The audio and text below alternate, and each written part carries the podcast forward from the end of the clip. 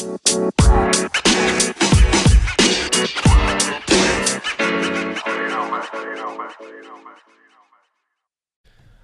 it going, everyone? My name is Carlo. I'm back at it again with Smashcast. I got a very special guest with me today, Max Rohskopf. Max, is that what? Is that, she said that's Czech, right? Yeah, Czechoslovakian. Nice, nice. I, I couldn't pronounce his name. I was like, man, how do you do pronounce your name? It's funny. Anyways, uh, he's a D1 wrestler. Um, he actually was uh, ranked top four in the nation in his last two years of college. Uh, he is now focusing um, a pro MMA career um, and competing in jiu-jitsu. Max, I was reading your backstory, man. It's a pretty cool story. Uh, and you want to tell the audience um, what's up with that, like where you came from and where you're at now? Yeah, yeah. Uh, it just it gives me goosebumps even just like start thinking about it. And I pulled that uh, that story was written up uh, right before uh, it was like a couple months right before I left college. Actually, it was going into my last year, and that story came out. Uh, yeah, it gives me goosebumps just thinking about it. So I grew up in a really small farm town in Killbuck called Killbuck, Ohio. Uh, town's like I think I'd have to look again. Last time I checked, it was probably like under a thousand people. It's probably grown a little bit. It's probably like twelve hundred people maybe. Wow. And I lived uh, out both the places I lived with my mom and my dad. Both uh, were about a mile, mile and a half outside of town. Both uh, my mom in a trailer in a cornfield, and my dad owned a farm outside of town. And uh, so, like the first four or five years of my life, when my parents were together, we lived at the farm and uh, doing pretty well. Uh, ended up my my dad was a, an alcoholic, very very bad alcoholic. Pretty much like I haven't seen very many people that are as quite as bad as far as uh, without like actually straight up like killing someone. Mm. Pretty much like he's pretty very violent. Uh, so that's pretty much my mom. Uh, my mom ended up getting divorced. I was a little too young to like understand what was going on. Sometimes is uh one, one story when uh so like when they decided to finally get divorced i remember being like three or four like remembering that they were uh fighting and stuff and then my dad would just like be very very mean. He he beat the shit out of like my mom and my brothers and stuff. And then uh pretty much the the last day it happened i think uh I don't even know what they got in a fight over, but my mom, my dad sent us up to the up, sent us upstairs, and then was just like holding my mom hostage downstairs, pretty much, like gunpoint and everything. I'm like five years old. Holy shit! And uh, we had like so back then we still there was no cell phones. You had your TV came from like uh, the tower that mm-hmm. came outside your. So like uh, I when I was five years old, I jumped and climbed down that tower, snuck out of the house and ran and got the got help. Ran like a mile down the road. Wow! And someone saw me running on the side of the road, picked me up, and we went and got the cops and stuff. And that was pretty much the end. Like that was when my parents finally got divorced should have been ha- should have happened a long time ago. I actually I don't think my mom should have got with him in the first place. And I shouldn't even Man. be here right now. like that bad. Yeah, that bad. Uh, but that happened, and then we were uh, in and out. We were staying with my grandparents a little bit when we met my mom, and then uh, my dad was actually until I was like 12 or 13. I don't actually remember. Like my dad and my mom fought over custody for like mm-hmm. years, and it's like looking back, I don't even understand how my dad was even in the fight because he was just like straight like piece of shit. Mm-hmm. And so it's uh growing up like only seeing like that and then being in a small town um i just assumed until i was like probably 10 that like everyone's parents were like that like mm-hmm. everyone's mm-hmm. life was like that and it's like that's i had to get around and like have friends and like see what everything else was like but like so i just i grew up angry. Like mm. I was just I acted like my dad when I was a kid. Mm. Like my first couple of words were like daddy's tractor and fuck off. Like mm-hmm. those were my first words. Like I didn't know anything else mm-hmm. other than being so I was always in violent uh like in third I, I like barely missed like I was like missed the whole third grade because like they couldn't like keep me under control in class. I was like that kind of bad wow. of a kid. Uh so like I don't know how to read or write cursive or stuff because that's the year you learn it. I always tell everyone's like, uh, "We'll see my signature," but you don't know how to write cursive. Like, nope, I missed that grade. I missed it. Yeah, but they just let me. Uh, being in a small town, they just let me go. Like they didn't. It really, really didn't care. If I mm-hmm. was like in a a city school, man, I probably would have ended up like in the like adoption agency, like or ended up going like some kind of juvie or something like that. I would have been like probably messed up. So I was lucky I was in that small community where like they kind of let things like that slide a little bit. And and how many siblings do you have? I have a half sister. Okay. My from my, my dad's my dad's from his previous marriage, and then uh, two younger brothers. Okay, okay. Yeah, because I was reading that you, you you have a younger brother now. That's that's going. That's like following your successful footsteps. But I'll let you continue. Yeah. So uh, I I grew up uh, yeah, a small town, freaking.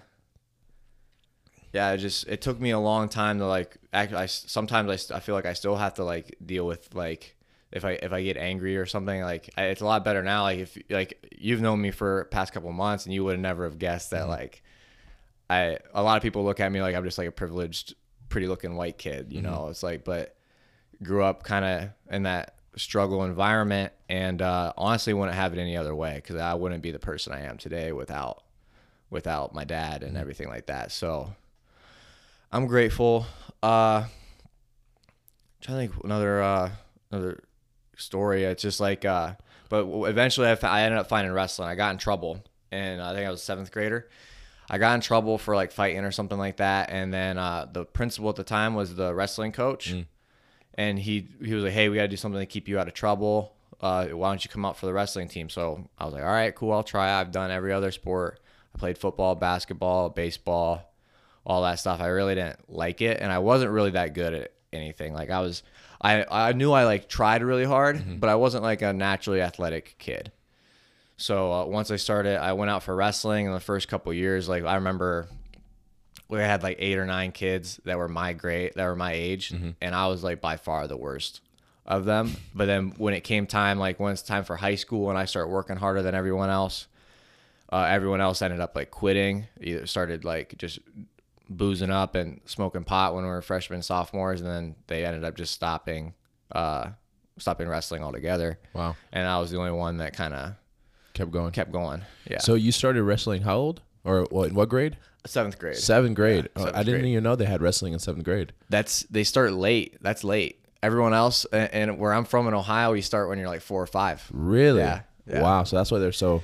That's freaking why it's so out hardcore out there. Yeah, Okay. yeah, it's it's uh yeah here I- I'm trying to build like uh, a little wrestling team out here, and Uh-huh. I, I'm realizing like just the level is not the same. And I try to like explain it to people like when I was even when I was in North Carolina at NC State, like uh, a North Carolina uh, state champ would have a hard time even making it to the state tournament in Ohio. Like that's on average. Not there's some outliers like real good kids that come out of different states, but like Ohio, Pennsylvania, New York, man, those states are California is good too. Like it's just a different level than Nevada or like some It's crazy. yeah. So uh, wrestling, wrestling's uh, hardcore out there, man. It's a it's a big deal. So uh, and there's a lot of opportunities out there, and a lot of like high level wrestling coaches, like guys who are former Division One wrestlers who just like decide they want to go and teach high school, and then now they're the coach. Fantastic. Yeah. So it was kind of like a perfect storm for you. Yeah, yeah. Wow. So uh, so seventh grade started wrestling. Um, and then what? When did you just like decide? You're like, oh man, like I, I think I kind of like this. I'm getting kind of good. Yeah, uh, it was probably like the first year or two. It was more so I just wanted to do it because it was getting me like uh, it was giving me like an outlet. It was giving me an outlet, and then like the more I was around the the coaches and stuff, the coaches would always talk to us after practice. They'd say like, "Hey, like this sport's all about what you put in.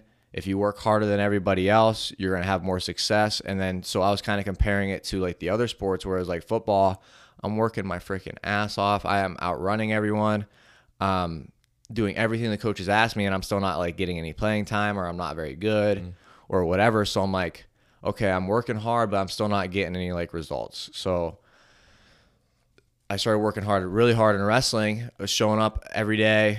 Uh, sometimes I'd have to drive like uh, an hour, hour and a half one way to go to practice, and because where we're from, it's the middle of nowhere, so, so you got to drive Wow. normally. Um, I started uh, started running a lot. Started lifting like kettlebells. My uh, uncle was uh, uh, he trained like people in kettlebells, and he was like very. Uh, I'm trying to think. I can't remember that Russian guy that brought kettlebells over, uh, Pavlov. Mm-hmm. Yeah, he was like he studied him a lot. So uh, I don't think it's Pavlov, but I. I have no idea. This, Yeah, this is yeah, a yeah. Nick question. I have. Yeah, yeah, is- horrible. Nick, Nick would know. Nick would know as soon as I uh, uh, brought it up. But he's like the Russian guy who's like known for bringing kettlebells to the United States.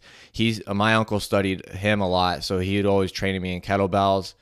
Uh, that was really the only strength conditioning I was doing. I was running a lot too. This is like uh, a separate topic, but running is like a, I think is a huge mistake for uh, any kind of combat sport athlete in general. Okay. Boxing's a little boxing, kickboxing a little bit different, but in like a in a grappling sense, running I don't think is terrible. It's terrible for you. But I didn't know any better. Why? Why? Why is that?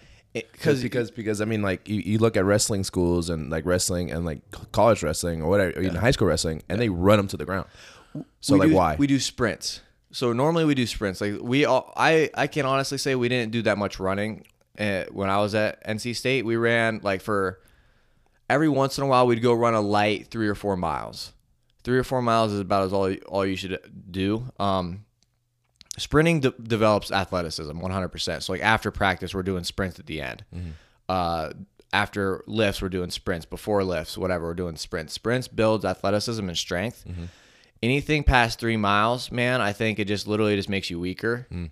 It's not, and you could spend that time. It takes you 30 minutes to run three, four miles, five miles, doesn't matter. Uh, I could spend that time drilling my technique at that pace. Why would I go run when I'm not even getting better at my sport? And I, mm. I can do the exact same thing, get the same exact, like, I get that heart rate up for like your low base cardio. You mm-hmm. can do that drilling. So mm-hmm. why would you do that running? That doesn't, and I, physiologically it makes you weaker. Like you, you don't see any jacked, strong marathon runners. yeah, you're right. But when I was when I was in high school, I didn't know any better, so I was just always like after pra- after a two hour practice, and I, I kid you not, I would go out and run ten miles What? after two hour. Pra- I was I was crazy, man. Ten was- miles. it wasn't even good for you. That's not even good for you. I swear. My me and my buddy Brody, he's my cousin too. My, my one of my best friends in high school. Uh, still one of my best friends. Just don't get to see him very much. Brody Shear. We used to go. We used to wrestle. His dad would come open up the wrestling room for us at Riverview. Then we would go and wrestle. We would drill for like 30, 40 minutes. And we'd go live. When we went live, it was like an I quit match. Like you don't, we're not going until like one of us is done. Like we would just stay in there for two, two and a half hours, and then we'd like go and like we'd lift. I would say I said we like at the time we said we'd lift weights, but like we didn't know any better, so we were just like benching and like little stuff for like probably twenty minutes, and then we go run. We'd run like eight, nine, ten miles, Oh my god.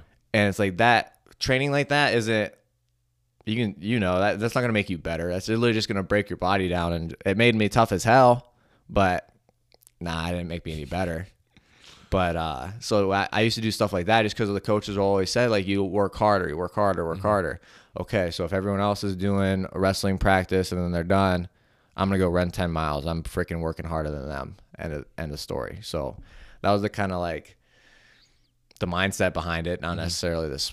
I didn't have anyone else really around me to.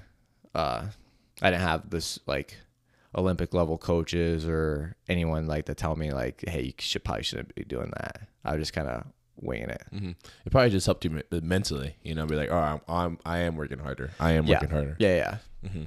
At a certain point, though, it, working harder doesn't always do that, and that's like the biggest. I, I remember uh, I I've, I've grown so much the last three four years. Is I used to be so hardcore again, like work harder than everyone else, uh, and that's just that's the end of the story. If you work harder, you're gonna be better. And then I I was around guys in college who they didn't work hard at all.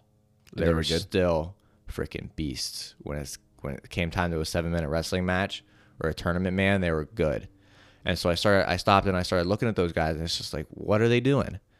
Uh i don't even think they knew what they were doing to be honest. But i think uh at the end of the day man it's more so about being like uh kind of being just like a cowboy and going out there and doing it.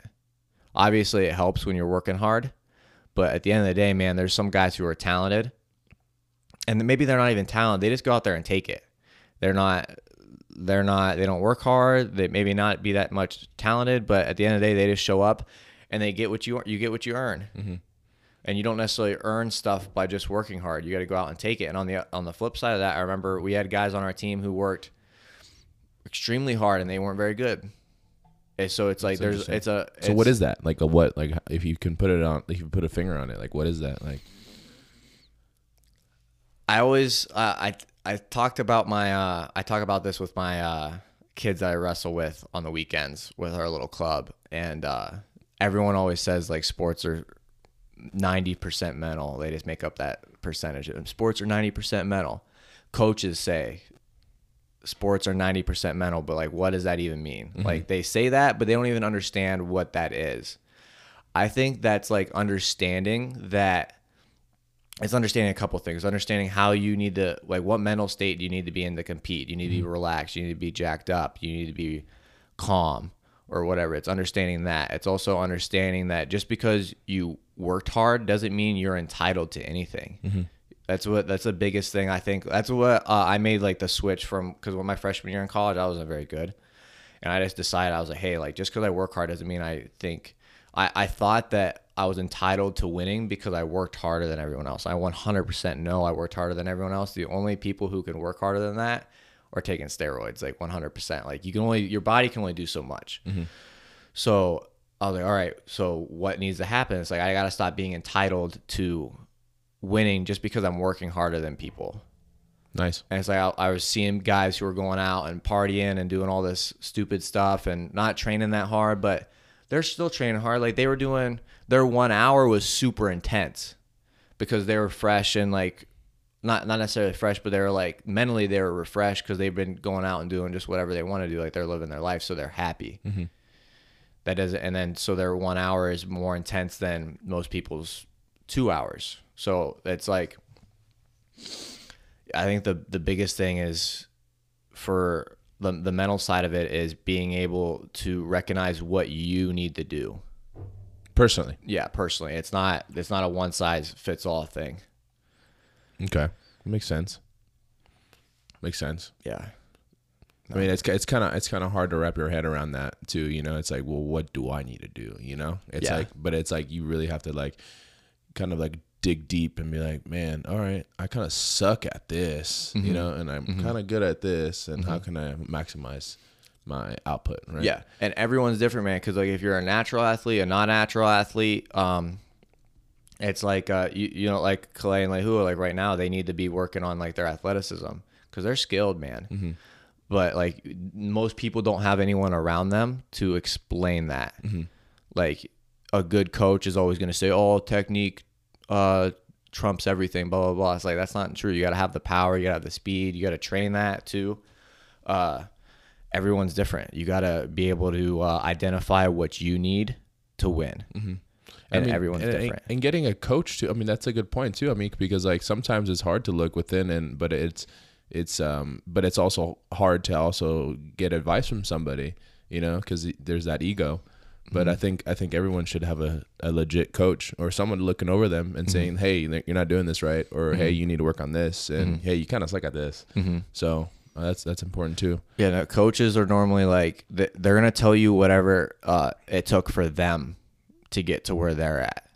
They're not gonna look and say, "Oh, I," um, like for me, if I was ever work, like I wasn't a natural athlete, but if I'm and I had to lift and do a lot of sprints and like work on my athleticism, and now people say I look like a natural athlete, but I'm not. Uh, so like that's the path that I took. So naturally at me as a coach or me mentoring someone, I should say, "Oh, you just got to work hard. You just got to lift weights all the time." But I'm not going to tell that to someone who's just gifted naturally mm-hmm. and they need to be working more technique or they need to be doing other mental training or something like that. Like everyone's different. Mm-hmm. But I think a lot of coaches have like like an ego. It's always I think it's more so like the technical coaches who are mm-hmm. just like freak athletes and their their technique is like they, they just focused on their just their technique. That's all they did. And then uh, they're like, "Oh, te- it's the only only thing that matters is technique." It's like, bro, you're just naturally strong though. Like, what do you mean? Like, it's not just that. So, uh, yeah, the coaches normally have a lot of ego when it comes to that. Like, they don't want to admit that um, there's so many different factors. It's not just the way they did it. Interesting. So so that has to be, and so and then it's coaches thing too that they need to be open minded. So everybody just needs to be a little Yep. bit open minded about everything, right? Yes, exactly. Okay. Okay. So going back to your story, man, um, how did you end up wanting to go further into wrestling, like going into college? Like, how did that, how did that uh, pursue?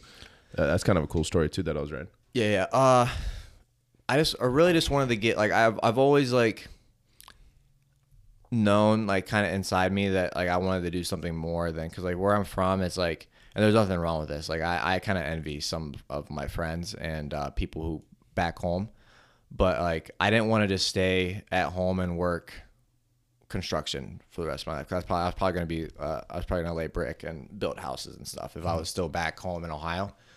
Um, I, I just didn't want to do that. Uh, growing up, my dad kind of made me do that because that's what he did, and I hated it. I was like, I want to get, I got to get good at something because like I want to leave.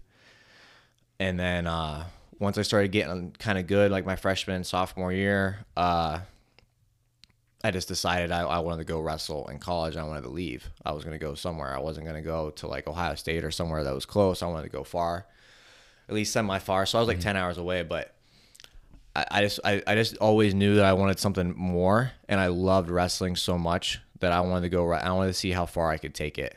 And I didn't necessarily know how far I was gonna be able to take it, but I knew I wasn't gonna like settle to go to like a small school and not reach my full potential. I was fine if I was at the end of the day, if I would have went to NC State and I would have been a backup the whole four all four years, I know that was the best situation for me to reach my potential. So like that would have been fine. Hmm. You know, like I don't I didn't want to go win a Division two national title and then be like king shit on Turd Hill. You know, I wanted to be I wanted to be I wanted to be the best I wanted to be the best I possibly could be and I needed to surround myself with the best guys possible. So that's what I did. Uh it took me until about my it was right after my freshman year that was when I thought I I finally started thinking about going to college, which was way earlier than I thought. Because like my going into my freshman year, I wasn't that good. The whole my whole freshman year, I wasn't that good. I actually made a bet with my mom before the season started. I was like, "Hey, mom, if I ever make it to the state tournament in high school, uh, you gotta get me a tattoo." And so like. Because I, I at going into my freshman year, I never thought I was even gonna make it to the state tournament. Like that was where the bar was at. The bar was so low, man. And then my freshman year, uh, districts comes around, and I'm I qualified for the state tournament. I beat like a senior to go to the state tournament. So like wow. as a freshman, that was a big deal for me at the time. And then uh, so after that happened, I was like, man, like I can shatter like all the expectations that I thought I had for myself. So after that, that's when I, I started dreaming, man. I started Wow. just like thinking, I was like, hey, I can freaking go and do whatever it is I want to do. That's awesome. So freshman year, you made it to the state. Yeah. Wow. Yeah. And you said you sucked freshman Oh, year. I was I was probably I was like thirty and like. I mean, I wasn't bad, Mm-hmm. but like I remember at the beginning of the year, like seniors and juniors on my team who weren't very good were like beating me up. Hmm. I actually lost my first wrestle off. Uh, for the first uh, like the first wrestle off of the year, I lost to a senior, who's who's my friend now, but uh, he was my friend then. But then I ended up coming back and beating him for the next wrestle off, and then I was a starter the rest of the year. But uh, I remember like guys like talking shit to me on the wrestling team and like like basically pretty much telling me I'm suck I suck and stuff. And then come time to the end of the year, districts uh districts is the tournament we use to qualify for state. Everyone else is out of the tournament and I'm still in it. And then I was just kind of like I think that was when I started kind of developing my attitude too. nice. Like, being a little uh like fuck everyone. I don't want to say cocky, but pretty confident where it's like, hey, you guys said I couldn't do this. Like, fuck you. Yeah. Like, that's what I thought. Nice. So keep, yeah, keep running your mouth. So I'm going to keep proving you wrong. So that was kind of like, I think that was kind of the beginning of, uh, of that. It was fun. Of the Rohskopf Yeah. legacy. Yeah. Yeah. Nice. yeah. I like The that. aura. The aura. The aura. I mean, I, I, you have to have it, man. I mean, if you Yeah. look at all these all these other fighters, I mean, they they have that. You know, Yeah. Mm-hmm. they have that that mentality. You know, like not I'm the best, but you know, You gotta so it, I and I, I struggled with this when I was in college because everyone uh not necessarily yeah I, I mean I guess people I competed against said I was cocky and stuff but that, that's fine. They can say I'm cocky all, all they want. Like that's cool. Like I want you to think I'm an asshole. But uh like people who like I thought I was kind of close to were like Max is too cocky. Max is blah blah blah. It's like there's a difference man between being confident and cocky truly. Like everyone says that but like what's that even mean? At the end of the day i know where i come from and that humbles me like yeah it's all it's always funny that it was, it was always the people who like had lawyers for parents and a perfect home and they were bound to be a division one athlete their entire life and they're telling me that i'm like privileged and cocky and stuff. It's like, bro, you don't have no idea the things I went through to get here. So it's like, yeah, I'm gonna be confident. I'm gonna be very happy of where I where I've uh, come. And at the end of the day, too, it's like cocky people don't work hard. It's like if uh, that's what if if anyone's ever uh, pointed like if someone looks at someone, oh that guy's cocky, he's an asshole or whatever. It's like, man, that guy's working hard. Like how can you? He people don't work hard like that if they just think they're the if they if they if they're the best, they're not gonna they're gonna stop working hard. You know, it's like they deep down something inside them's telling them they suck. So that's why they keep training. And so like at, the end of the day, man, it's like deep down, I'm always gonna have that like I suck. I'm always gonna remember like my dad telling me I'm a piece of shit. I'm always gonna remember the kids uh, playing the other sports sucking. I'm always gonna remember my freshman year, people telling me I suck. I remember freshman year of college getting my ass beat. Like I'm always gonna remember that. And so that's what like keeps you humble. But at the end of the day, you gotta enjoy everything too. If you're not enjoying it, why are you doing it? So when I'm saying stuff that's like funny or I'm talking shit to someone, that's like just me being fun and enjoying the life that I've created for myself. That has nothing to do with not being humble or having an ego or being cocky or anything like that. That's just having fun, man. Nice. So, um, I was reading your story, and and you really wanted to go. You weren't really wanted to get out, right, of college. So Yeah. you you had to like physically, like email. Uh, what what was it like North Carolina State, right? Yeah, yeah, yeah. And to get so explain that to the people. Yeah. So, um, so actually, my, so my junior year, little backstory. Uh, my junior year, uh, I fractured my vertebrae in my back. I have pars defect. I think I told you that in the gym. No. time. Yeah. So I have what's Sorry. called pars defect. It's uh, basically a, stra- a stress fracture on like the wings of your vertebrae. Oh fuck. Uh, it's on L L four. It still sometimes it still bothers me, but uh, um, What? so I was in a so after so I rest I actually wrestled my so my junior year it happened in like December. My back started hurting. Like I couldn't sleep. Junior year high school. Junior year high school, yes, junior high school. Um, I was having a hard time making it through practices and stuff. Uh, I would cry during practice, and my coach would call me a pussy, and I was just like, all right, whatever. Like this hurts, man. Sorry. Yeah. And I go to I go to the state tournament. I pinned everyone through sectionals and districts. Pinned all the way up through the. I lost in the semifinals to the number one kid in the country, and then came back and got third. Oh nice. And then after that, I got I got like sick. I got like the flu or something. Uh, after the state tournament, like a week later, and because like my body was aching, my back hurt even worse. So I actually had to go. I went to the hospital, and we went to the hospital, and uh, they pretty much they X-rayed. They they were doing all these tests. They X-rayed me, and I had a stress fracture in my back. So the first thing I did, I called my coach, and I was like, "Hey, you said I was a pussy. I just wrestled two months with a fractured fractured vertebrae in my back. Like, f off." Yeah. uh, pretty much. And then uh, I was in a back brace for like eight or nine months. What? Got a back brace. Yeah, That's yeah. insane. And then- just wrapped around. Just It was wrapped around, yeah, and it was so uncomfortable, man. Eight and then months. Eight months. Didn't train, didn't do anything. Uh, and then I got cleared. About a week and a half later, me and my best friend uh, Jacob Casper, he's uh, he wrestled at Duke, and he's the coach at he's the assistant coach at Duke now too. He uh, he was like, hey, you want to go to this tournament uh, in Michigan? It was like a preseason uh, national tournament or preseason like one of the big tournaments before season starts uh, we go together and we're uh, I didn't train or anything. I just went and uh, went up there. Uh, I think he placed fourth and I won the whole tournament. I won like five matches, like three to two, two to one, like really close matches because I was so out of shape. I was just like winning close matches, like really, really close. so this is how long after the brace? A week and a half. Oh my yeah, God. like a week and a half. Crazy. Yeah, I didn't. I think I just ran to make weight. I cut weight, and then uh, I went out and wrestled. And I just like I don't know. It, it's this is not, this is when you learn how to cowboy up. Mm. Like just because I didn't train doesn't just because I didn't do all the right things, just because I've been hurt all summer, that doesn't mean I I can't win. Mm-hmm. You know, like so.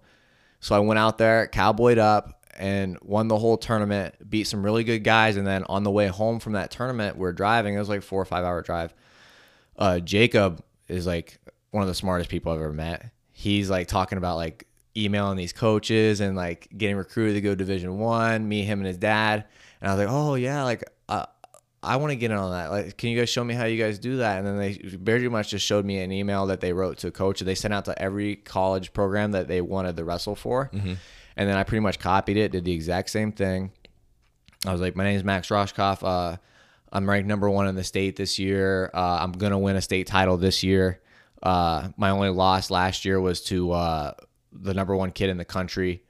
Um, these are my grades. Uh, you're not gonna find anyone that's gonna work harder than me. I'm a good kid. I don't I don't uh, party. I don't do anything like that. Uh, I just want to go somewhere where I can be the best I possibly can be. And uh, because of my grades, so a lot of all every college hit me back. Every single one. Uh, huge Division One schools hit me back. But as soon as they found out about my grades, they were like, no, they didn't. No one wanted me. Damn. Yeah. So uh, that was fine. But then when uh, I I got some visits to some schools, and then uh, once the schools uh, would actually talk to me in person, then they they I think they all- all of them kind of realized like what kind of person I was, and then uh, I think that kind of trumped everything. So once I went to NC State and I visited, I met the coaches, I got to talking to them. Uh, we were kind of like talking. I remember I was in the office and we were talking about like my grades and stuff, and like something upset me, like because they said something about like how uh, they didn't, they weren't sure if I was gonna be able to m- make it into the school or not because of my grades, and I like started like crying a little bit, and I think that like raw emotion kind of even helped me because they were like, wow, man, like we this kid wants it like bad, he wants it bad, so I they did everything in their power, got me in the school and then and then that was pretty much it. And I spent the next four years at North Carolina State. Nice. And then you, you kept up your GPA and everything, and no, no like no problem there. No, that was that is a little bit part of the reason I why I left a year early.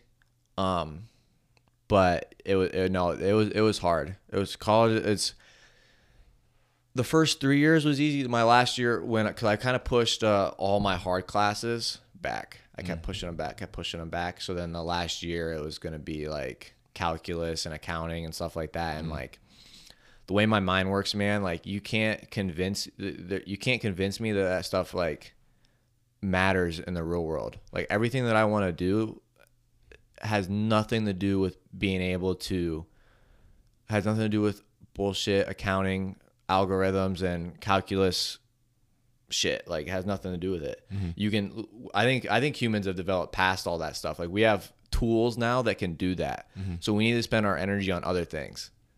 But that's like an unpopular opinion but whatever man. You can't you can't convince me that like the the degree and stuff is like as important as people say it is now. Mm-hmm. I've learned more being around jiu-jitsu gyms uh mma gyms and like gym managers and like you guys just opened up your spot and you guys are about to uh, expand even more uh, being around drysdale's sean spangler's gym in north carolina uh, another gym in wilmington north carolina i've learned more about the business side of things of how to run a gym and being an athlete than I ever would have learned in college. And like, I was never going to take my degree and hand it to someone and say, "Hey, give me a job for this." it's like that's not who I am. I'd rather be broke and hustling mm-hmm. than making 50k a year doing something I hate. What was your degree in? sport management, mm. which is like like how to like to be a athletic director or pretty much I was just I was, I've always I want to run a gym mm-hmm. someday probably like in my hometown or something but so it's like or something like that. But like they didn't teach you anything that you actually needed to know. Mm-hmm. And the fact that people go and pay thousands of dollars Thousands. for college is like but then, then the fact that everyone's family and every like everyone's mom and dad tells them that you have to do this or else you're going to be a loser. It's like that is so wrong. That is so wrong. It makes me disgusted that people freaking do that.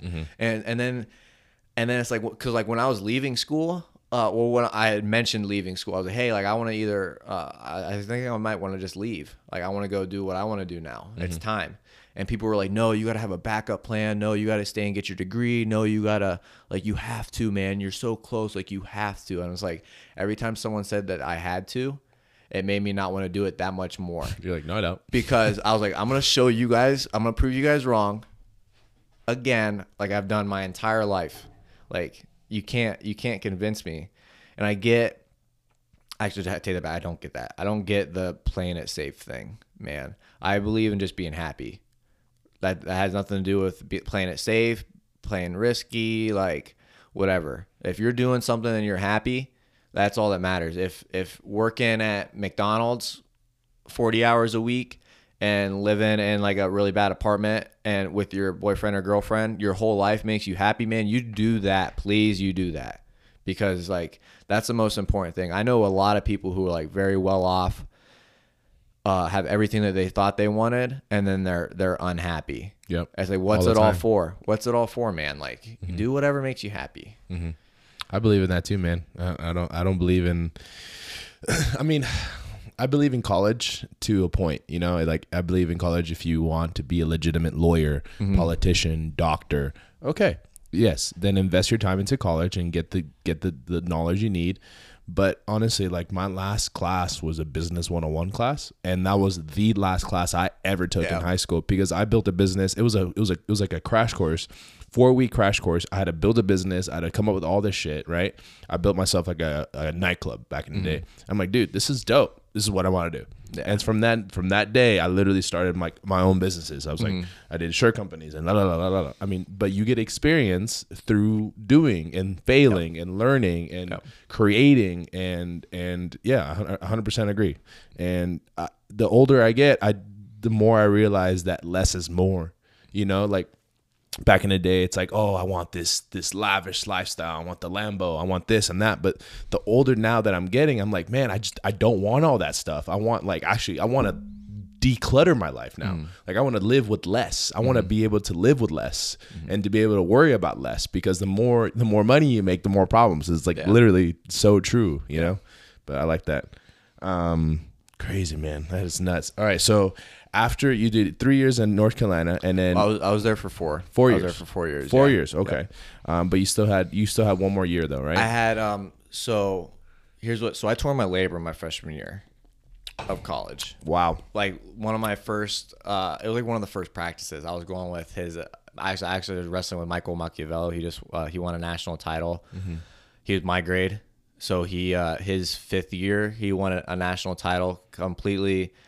Uh, super proud of that guy. He uh, probably the most unlikely person to win a national title in the last like couple years, and he freaking won it, man. So I'm super proud of him. But I was wrestling with him. He's a 197 pounder.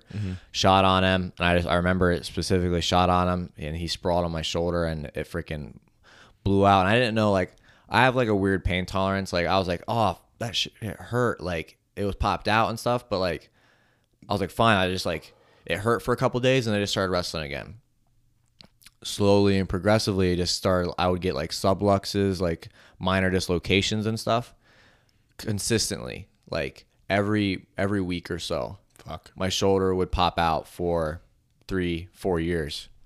And uh it actually kind of it's it's the reason why i kind of developed like the style that i had in college. Like i've always been like a scrambly countery guy but i was always more aggressive when i was in high school and when i first was in college because like i could shoot on people get extended and be out of position a little bit, but still finish shots. So I was more aggressive. But my shoulder, if I was, if I reached my shoulder out and someone smacked my hand down, my shoulder would pop out. Like, Oh my god, it was that bad. yeah, it was really bad. So like, I just, I, I started developing the style where I was just hand fighting hard with my, uh, with my elbows in, my shoulders in good position, and I was strictly just like a counter wrestler.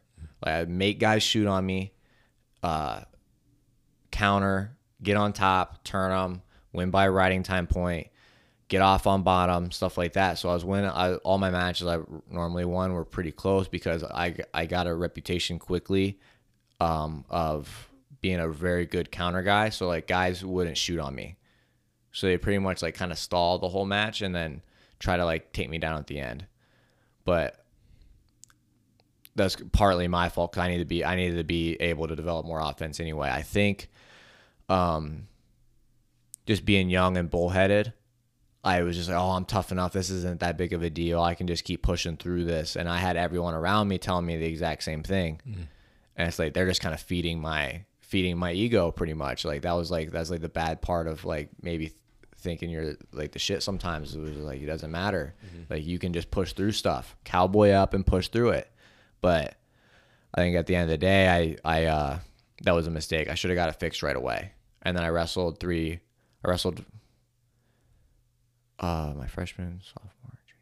Yeah so i wrestled and my whole junior year with it. I was uh i was the fifth seed going in the nationals. I'd only lost one match the whole year at my weight class. And uh some people had picked me uh in like the I would saw like on forums and like on Twitter and like stuff like that. People had picked me to like be top two, push the guy who was the returning national champion, stuff like that. And so I was like, I was confident going into the national tournament. But uh, at, at the national tournament, I didn't have the offense that I needed to push through and do and and everyone kind of had like the videotape on me it's like if you if you don't shoot on him if you don't attack him you're gonna win pretty much and so at the national tournament, I went one and two and didn't place. And so after that, I was like, I was so upset. I was crying afterwards. I like really thought that was going to be like my chance to, cause I, I was good, but I hadn't placed at the national tournament. I wasn't an all American in folk style yet. So I was like, I really wanted to do that, but, uh, I, I, I didn't, uh, I got beat by someone who I had beat three times that year. And so that was pretty upsetting. Uh, so then right after the national tournament, I went to my coach like, "Hey, I need to get surgery on this. I need to get this fixed because I I can't wrestle like this anymore.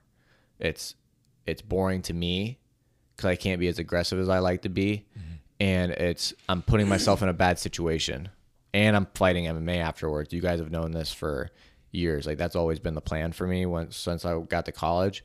So like I need to be healthy for that as well. So that was kind of a fight between me and the coaches and everything. So uh, I ended up it, it took them like a month and a half to get my surgery, which I was pretty pissed about because like at a big Division One school that can take two days. Like that should just happen. That should just happen. But they were trying to like they didn't want me to do it. So I ended up. I was like, I'm not coming to practice. I'm not doing anything until like this happens. Uh, got it done, and then uh, five, five, six months later, I get. I just kind of like started training again. I just started drilling, but it still wasn't what my shoulder wasn't quite right. Like I could drill, but I couldn't go through a real hard practice without it hurting. So, uh, but then that year, I had uh, uh, the All Star Classic, which is like they select like the t- uh, top two or top three like best guys in the country, and they put them like the number one or the number two ranked guy in the country. They put them against each other at the beginning of the year. It's like an exhibition match. So Shit. it's the All Star Classic. I got invited, and it was in my hometown. It was in Cleveland, and not my home. It was in Ohio. So I was like, I got invited to go, and I hadn't even like started drilling yet. Like I was barely drilling hadn't gone live really at all. And with like two weeks, they uh, they gave me uh, they invited me, and I was like, hey, like I gotta go. Like this is gonna be my probably the last time I'm gonna get to wrestle in Ohio, so I gotta go. And I'm wrestling a guy from Michigan, and everyone in Ohio hates Michigan, so it's like kind of like cool. So I went, wrestled, was losing the whole match. I ended up scrambling and pinning the kid. Oh shit. But it was an odd- the guy was ranked second in the country at the time, and I pinned him. And uh, so then once that happened, my coach was like, "Oh yeah, you okay? You just went out and pinned like the best, like one of the best guys in the country, former All American, all that stuff. You should be able to train and practice and do everything now." And all my teammates thought that too. So it's like, so I start training and stuff, and my shoulder starts hurting hmm. like bad. And so now I'm like, I'm getting a little pissed off because I'm like, all right, I don't want to be doing this because I number one for me right now at that point was not the wrestling, it was fighting. It was I'm gonna be a professional athlete. I'm not gonna like I'm not who cares about this amateur sport that no one watches that almost got kicked out of the Olympics. Like no one cares about wrestling. Like that's I love it, but at the end of the day, I- I know no one really cares about it. So I was like, I, I need to freaking stay healthy and be able to like I'll keep stay and wrestle and I'll stay and finish school, but like I need things to be my way. And uh, with the coaches and the athletic department, uh, I wasn't gonna get my way. I had to pretty much listen to them and do everything that they wanted me to do. And I was like, so pretty much I was like, hey, I'm I'm I'm out. I'm not happy. I don't wanna I don't wanna do what anyone tells me to do. I'm gonna do what I want to do. So then I left. Damn. Yeah. That's that. Yep. And uh, did you did you get to uh, get to work right away with MMA or? Yeah, so I started training. Uh, I was training jujitsu on and off in the summers, my whole college career. But then uh, I started training jujitsu pretty much full time. I wasn't doing really any striking yet. I didn't have anyone that I really trusted as far as a good coach. I did a little bit of boxing every summer as well, with uh, uh, one of the coaches in Raleigh at NC State. Uh, that was that helped me a lot. But I started training jiu-jitsu because I I just like especially with my wrestling style, I just translated well to jiu-jitsu. Like I have no problem being on my back. I scramble well. I attack like the whole body. Um, so I, I started I liked jujitsu, but I hated it in the gi. And so my coach kind of like finally talked me into training in the gi once I was done wrestling in college. And so I spent like six, seven months, nothing but gi, three times a day. Uh, I moved to Wilmington, North Carolina, which is a couple hours from NC State, and started training there.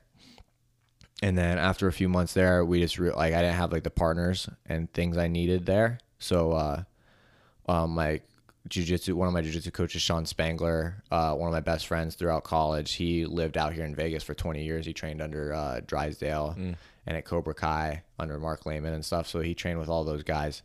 And uh, so he had a lot, he knew a lot of people out here. And I was actually talking about maybe going to San Jose at AKA with like DC and stuff.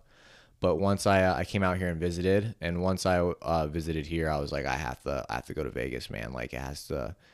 It's it's a good place for me. I'm not someone who's gonna get uh, brought into the whole party scene and all that stuff. And then there's so many training partners, so many different gyms I can train out here. I got to go to Vegas. So packed my stuff up. Literally made the decision like well, I don't even know what day it is. Made the decision. The next day, my stuff was packed, and I I left. Wow, Yeah, that's uh, crazy. yeah. You drove here, flew here. Drove.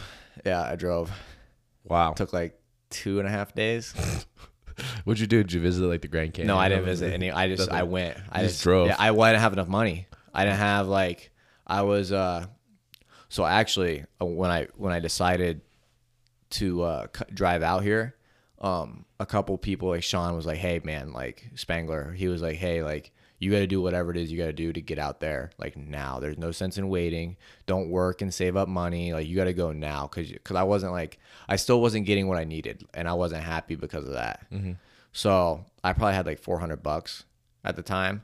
That's Packed, it. Packed my stuff up. Didn't even know if I was gonna have gas money to make it all the way out there. Like I, I honestly, yeah, I didn't, I didn't know.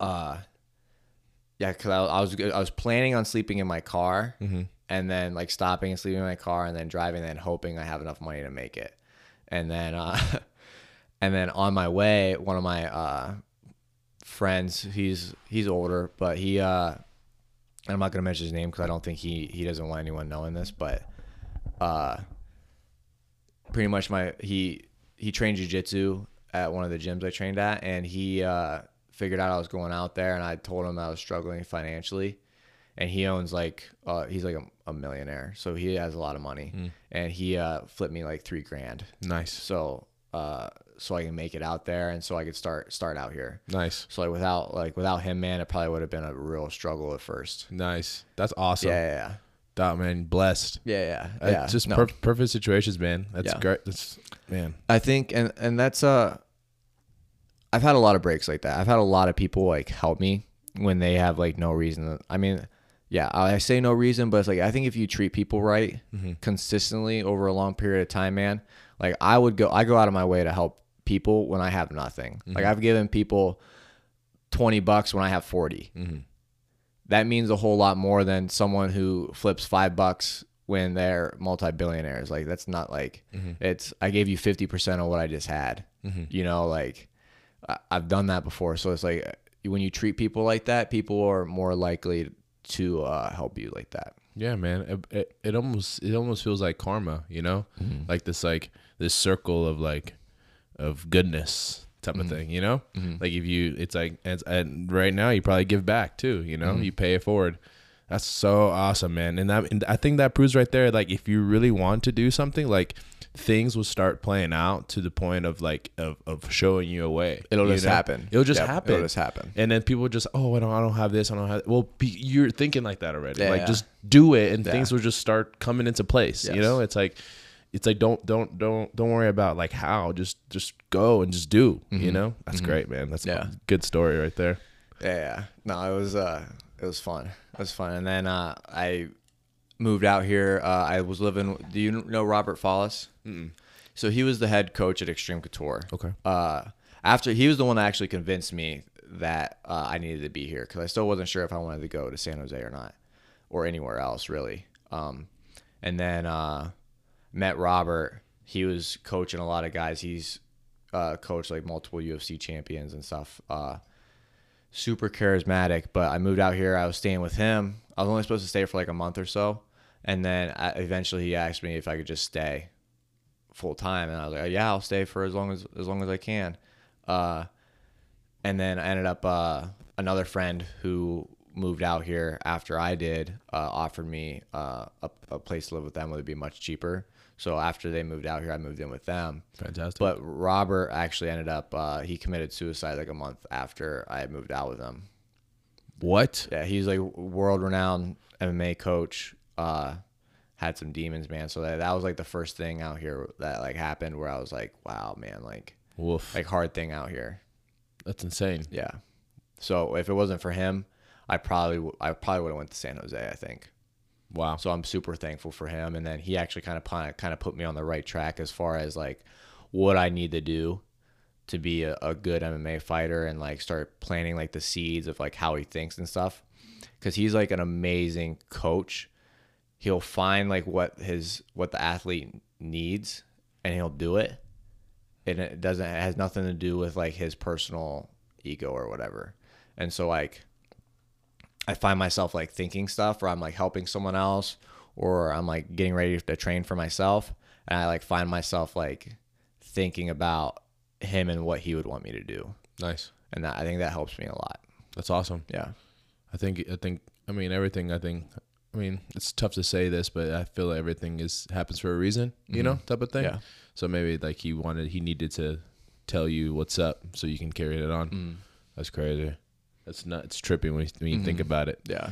um so um what what what um what's your record now and what's your what's your plan on on your MMA career and and whatnot? And where, So- where do you yeah. go yeah where do you want to go from there Yeah, so as soon as I got out here and I started training with the pro team over at Extremes, we have a bunch of guys at the highest levels. Um, guys who are fighting for UFC titles, UFC champs, uh, guys who are ranked in the world, all that kind of stuff. I started training with them right away. In the practice room, I've had success, I had success right away. Um, so we were looking for like amateur fights because we wanted to get some experience first, and I couldn't find pretty much anyone. Like we were looking for months, can't find anyone to fight me amateur. Because I've competed at both the highest level of wrestling and jujitsu, so it's like it's hard to find guys who want to fight the grapplers. Everyone will go out and fight a boxer because like you got a puncher's chance and stuff. But like grappling, man, like if someone's better than you, it sucks. Mm. Like, you you know you train. It's like it's like you're there's nothing you can do. There's nothing. And so like especially with my wrestling uh, style as well, like once I'm on top, you're not getting me off. And that's like the worst place to be in an MMA fight. So I'm have I had a hard time getting amateur fights. So I had one lasted three minutes. It was over. Uh, doctor stoppage. The guy's face was too swollen to continue. so yeah, and then uh, then right after that, I started looking for more amateur fights. Couldn't find them, so we're all right. We're just gonna turn pro. Fought a guy who was six and zero as an amateur, making his pro debut, so he's undefeated. Uh, from the MMA Lab, which is another big, good MMA gym out in uh, Phoenix, has a lot of really good guys. Uh, it was funny the the Arizona Commission didn't want to uh, sanction me to fight because I only had one amateur fight. So like they don't want to like approve me to fight as a professional because I don't. They said I didn't have enough experience. So pretty much I just had my coaches write the commission a letter basically saying I do this in the gym, I beat this guy in the gym, like I Wow. that I'm ready. That pretty much that I'm ready. And then uh, they sanctioned me to fight. I and I'm pretty. It's funny because I think that because it was the hometown guy, they like thought that this guy was gonna come in and just like they, it was gonna put on a show for his home crowd, and I just beat the living shit out of this guy. Just took him down, took his back, elbowing him from the back, uh, ended up choking him out. But like he was supposed to be really really good, and I just smashed him. Nice. Like and uh, actually I haven't had a professional fight since. That was almost a year ago. Uh, I'm signed. Uh, I my management is Sucker Punch. They manage a bunch of guys in the UFC as well. Um, they told me that they uh, so they like uh, they've worked with like Max Holloway. Uh, they just did like the uh, amateur fight series with Donald Cerrone. Like they're they have a lot of UFC guys, and they told they said uh, that I'm the most ducked fighter they've ever had this early on in their career. I think that's for a couple reasons. I think like the wrestling and jiu-jitsu style is not good. Like people don't want to fight that. And then uh, also I think it only takes one phone call. So like the the fight community is small. So it's like if someone my name comes across as like someone you might want to fight, all you do is you is say, oh, okay, you, he trains in Vegas. Uh, they just call someone up they know who trains here in Vegas and ask, like, hey, what do you know about this guy? And then it's probably it's not going to be good because I, I train with a lot of people here in Vegas, and so the word gets out pretty fast, like how I do, at least in training. So uh, it's been hard finding people who want to fight. I've had guys who are six, seven, and no turn me down to fight, and it's like it's a lot harder than I thought it was going to be to find fights. Interesting. That's really interesting. Yeah. And let's talk about your jiu-jitsu career. Um, what um, what have you done and, and what um, what you doing? You you went to ADCC trials. How was that? Uh, that was so fun, man. That's the first time I've ever competed under those rules against anyone like that. Uh, cause I've always, I've done a couple like submission only small things in North Carolina. Uh, I did IBJJF, uh, Pan Am's two years ago. I did American Nationals in the gi. Not a gi guy. I try. It's hard. Uh, much harder than no gi, I think, for me anyway. Uh, but that's why I do it because it's, it's harder. That's the only reason I train it. It has nothing to do with fighting. It has nothing to do with anything else. I do it because it's hard and and like I need something that's gonna push me. No gi is kind of easy. I've I've rolled and I've trained. I've competed with the best guys in the world. I can still say it's easy. It's the the at the highest level. It's just the inches.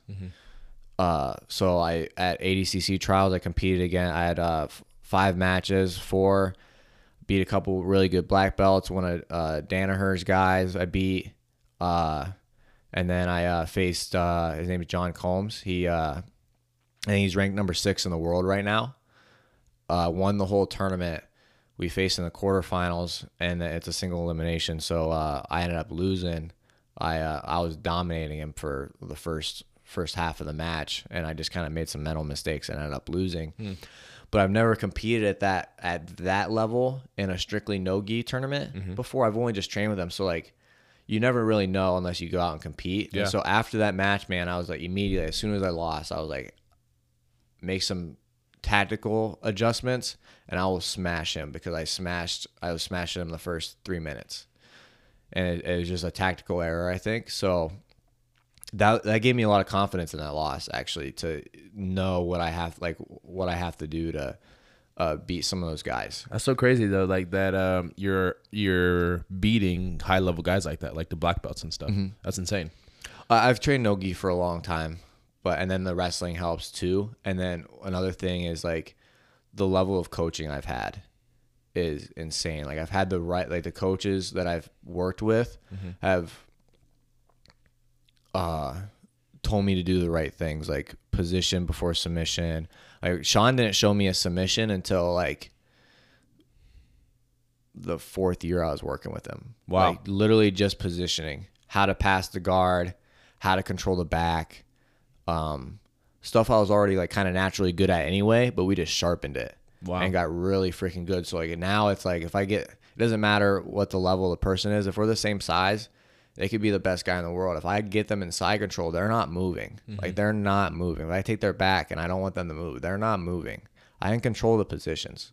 That's what I'm really good at. But uh now I'm just I gotta start working a little bit more uh, submissions and attacking and finishing.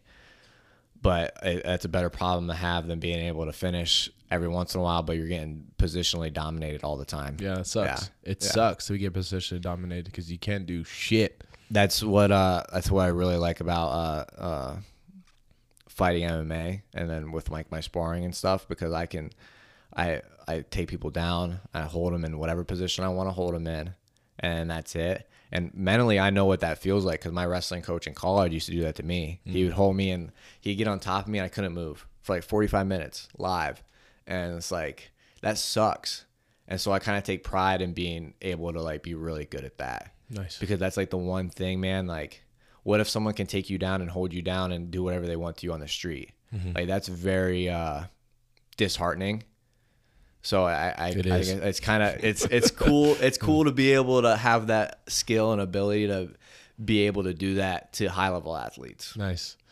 So, um, what's next for you, man? So you're looking for a pro fight? Are you gonna are gonna start looking for more IBJJF fights to just just to get in there, or Yeah, man, I'm I'm tired because I was waiting. I wasn't uh I wasn't doing I didn't do any jujitsu tournaments last summer or in the fall or whatever because I was waiting for a fight. It could be any it could be any weekend I could have a fight. Uh, I almost had a fight on Wednesday. I got called last Friday. I was like, "Hey, can you make weight?" And on Tuesday, and I was like, "Yeah, that's fine. Let's go." But then the opponent turned it down. oh my god, And that's happened. That's happened countless number of times fuck, man. since uh so it is what it is it's gonna happen um my coaches and uh my management think that because like a lot of people they need to have like 10 15 20 fights to get to that high level uh, as far as um as long as everything stays um in check as far as like what I do in the gym and uh, I compete the same way and everything falls into place the way we think it's going to. I'm not gonna be I'm not gonna need to be one of those guys that has 20 fights and now he's in the UFC. We think that uh, after two or three, well not two, probably more like three or four, I'm gonna be able to get on the contender series. I'm gonna be able to get Nice. noticed and stuff like that. But it's just it's just getting the fights. Like, and then the thing, the shitty part about being like one and zero is I can't go and fight a, a UFC veteran who's out of the UFC anymore, who's thirty fights deep. They're not gonna. The commission won't like sanction it, even though I'm more skilled, more athletic, better, everything. I have more competition time when it comes to uh, the thousands of wrestling matches and the jiu-jitsu matches. I've competed more. I just haven't fought more. Which is I, I, I look at MMA like uh, fighting as more of a sport and less of a fight. So that's why I think I do I do well as well. Like a lot of people just come in and like, did you watch the UFC fights last night? Some of those guys, some of those guys don't. All they do, they get really tense and they like it's like a street fight, and you just got to knock the person Balls out as wall. fast as you Yeah. can. That is, bro. I le- I was there. I had uh I coached. I I was there. Uh, I left after one of the fight. I left after the prelims before the main card started. I left because I can't stand watching that shit. Honestly, can't stand it. Damn. It bothers me because I train with these guys Yeah. and I can beat them, and it freaking bothers me so bad. Ugh. Like, so I, I, I left. I had a someone, one of my friends was competing, who I helped coach. Mm-hmm. So uh, I went and supported her, but then uh, and then I watched a couple of fights, and I was like, I'm leaving. I'm, I- I'm gonna. you're like, I can't stand yeah, this shit. Yeah, I can't stand it, man. Like. Some people are good, obviously. Like there's some people who are very tactical and smart, Mm-hmm. and you can still be tact, uh, tactic, Tactical. tactical, yes, tactical, and uh, be aggressive. Mm-hmm. You can still do that, but like when you're th- not when you're throwing one speed, one power punches, you're just an idiot, man. Mm-hmm. And I always say this: you don't start fighting because you're smart.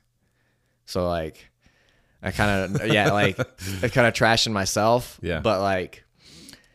That's that's just generally the case. Mm-hmm. Like you don't start fighting people for money because you're a smart person. There's very few people do that. So I kind of I like to see. Uh, that's one of the things like my coaches think. Uh, they're like that's the one thing that I they think I do well is I have a very good fight IQ. IQ. That's awesome, yeah.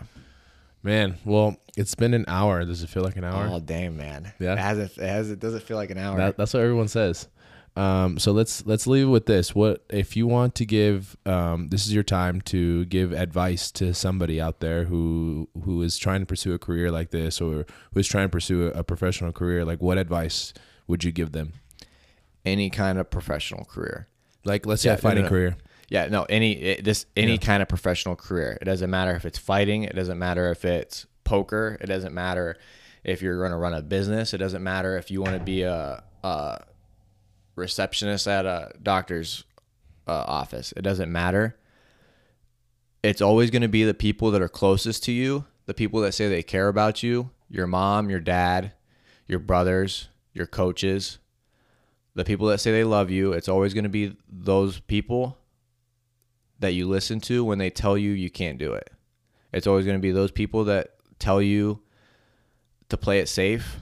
It's always going to be those people that tell you, "Oh no, honey, don't you need to don't risk anything. Be smart." Blah blah blah. It's like at the end of the day, if you do that, eh, let's say you're 18 years old and you do that and you listen to them, when you're 40, you're gonna regret it more than anything. You're just, I didn't do everything I wanted to do when I had the chance.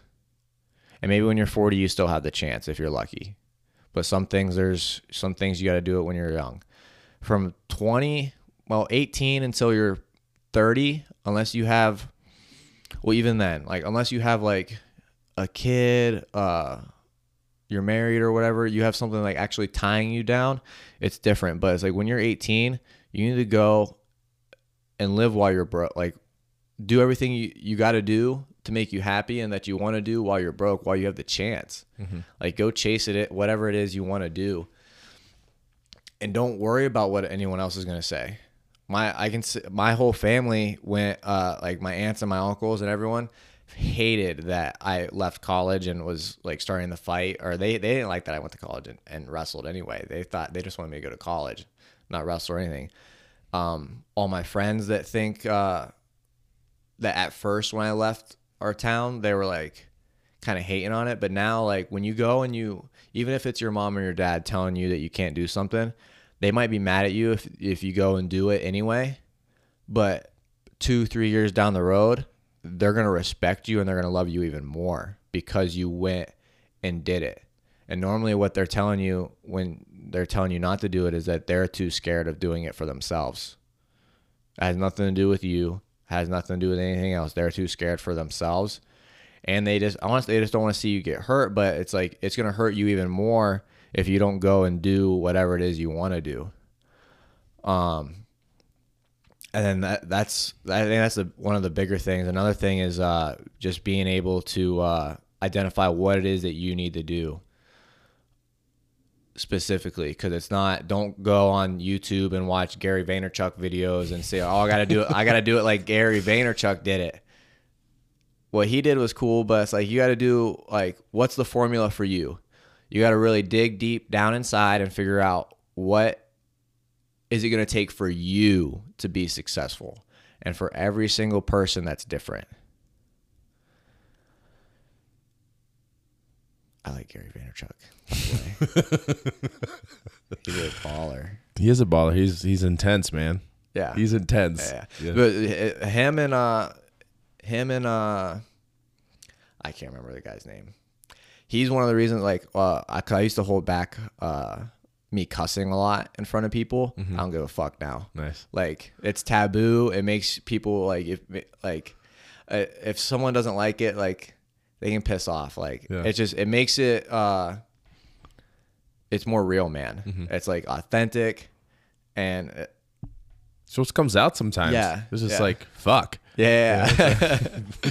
hey man, I, I really appreciate you having me on. Thanks, Uh.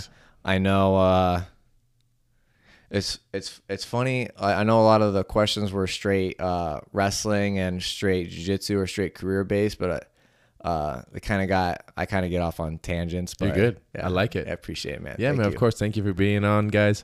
Uh, thank you everyone for listening. Um, I really appreciate your time. Uh, check out Max um, on his next fight. Uh, Max, what's your like handle, like Instagram stuff, that, so they can follow you?